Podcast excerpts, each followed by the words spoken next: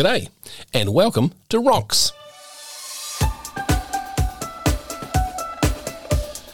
So, my name's Mark Bunting, and I'm going to give you a podcast as often as I possibly can. Hopefully, it's one of those ones you can listen to once a day. Yeah, the idea is I'll give you a little rock at the beginning of the day, and you can put it on the ground, and then next day you can put another rock beside it, another rock beside it.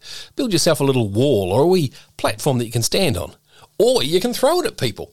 Either way, I'm going to give you the rock. You do what you want with it. It's really, really simple. Why did I call it rocks?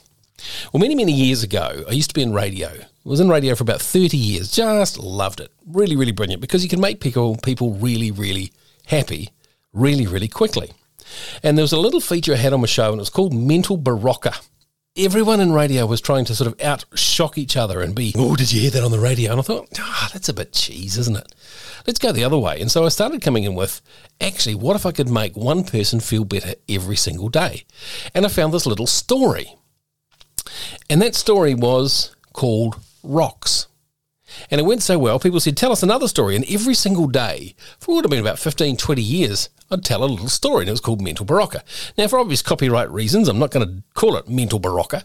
I'm going to call it Rocks. Do you want to hear the rock story? Okay, it goes like this.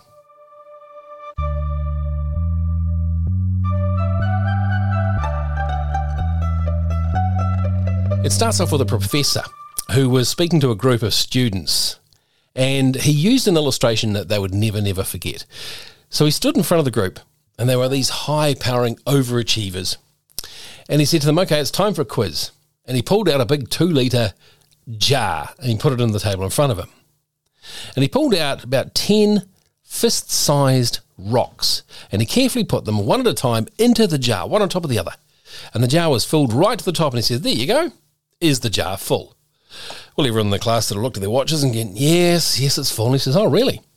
And he reached under the table and he pulled out a bucket of gravel. And he dumped some of the gravel in and he shook it, causing the bits of gravel to work themselves down between into the spaces in between the big rocks. And he says, Aha, there you go. Is the jar full now? So the class was kind of onto him at this point, and they said, Ah, no, probably not. And he goes, Good, you're getting it. And he reached under the table and he brought out some sand, started dumping the sand in, and then he says, Is the jar full? And they all went, No, no, no. He goes, Good, good, good. And he grabbed a big, big jar of water and he began to pour that in until the jar was absolutely full to the brim. And he looked at the class and said, What's the point of this? And one student goes, Well, the point is, no matter how hard your, your schedule is or how full your schedule is, if you try really hard, you can always fit some more in. He goes, No, no, actually, that's not the point. That's actually quite the opposite. The truth is, if you don't put the big rocks in first, you'll never get them in at all. So if you'd put the gravel in first and then tried to put the rocks in, it never would have fit. If you put the sand in first, then the gravel, then the rocks, no way in heck. So you always put the big rocks into your jar first. So what are the big rocks in your life? Are they your loved ones, your education, your dreams, a cause, your vision, your why? Teaching, doing the things you love, time for yourself, your health, your significant others. You've got your few rocks. So you've got to remember to put those big rocks in first, or you'll never get to them at all. If you sweat the small stuff, that's the gravel, the sand.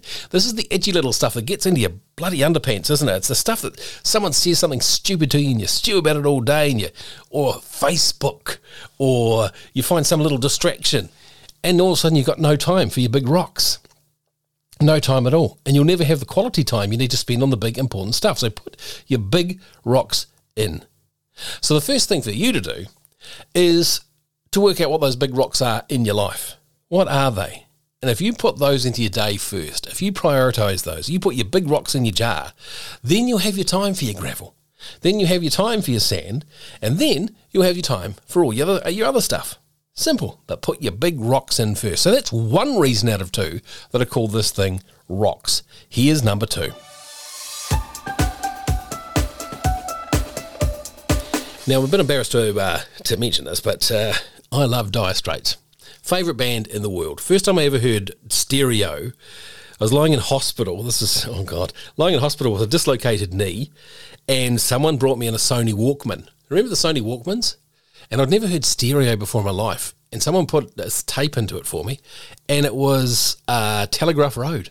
Telegraph Road from Dire Straits, and that thing just whirs all around your head. It is just beautiful. Imagine that being the first time you ever heard stereo pounding around your head. It was amazing. So I became a Dire Straits nut, and as a result, I just about know every lyric to every Dire Straits song there is. I know, nerdy but true.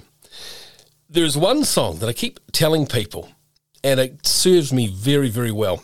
And it's a, it's not one of their bigger hits. It's on Making Movies, and it's called Solid Rock. Solid Rock. And if you look at the lyrics on it, it's actually really darn good. It's Knopfler at its very, very best. And it says, when you point your finger, because your plan fell through, you got three more fingers pointing back at you. And then it belts into a chorus of solid rock. But what a line. What a line, eh? Oh, do you hear that? What a line. When you point your finger because your plan fell through, you got three more fingers pointing at you. So if someone has a go at you, and believe me, I get this every day. I work with some wankers. Because I'm in politics. That happens. I've worked with some tough nuts because I've been in broadcasting. That happens. And if someone has a crack at you, I always remember that line. When you point your finger, because your plan fell through, you got three more fingers pointing back at you. Often, when people have a crack at you, the problem with them is bigger than the problem with you. They've got three problems pointing back at them. It's real, real simple. Okay. So often what people when people have something to say nasty about you, they're actually feeling pretty crap about themselves. And I often remind myself about that. Yeah. And I keep singing solid rock in my head. It's the most repeated song rash I've got in my head. So those are the two reasons that we've called this thing rocks. So hopefully we'll be able to give you almost a daily podcast, just a little podcast of a little story that'll form a little rock for you and give you a little thing to have every day. All right. So thanks for joining us. That's as simple as it's going to be. So we'll have another one tomorrow. It's called Rocks. My name's Mark Bunting. Thank you very much for listening. Hopefully, we'll make your day better. Remember, when you point your finger because your plan fell through, you got three more fingers pointing back at you. Remember, your big rocks. See you tomorrow.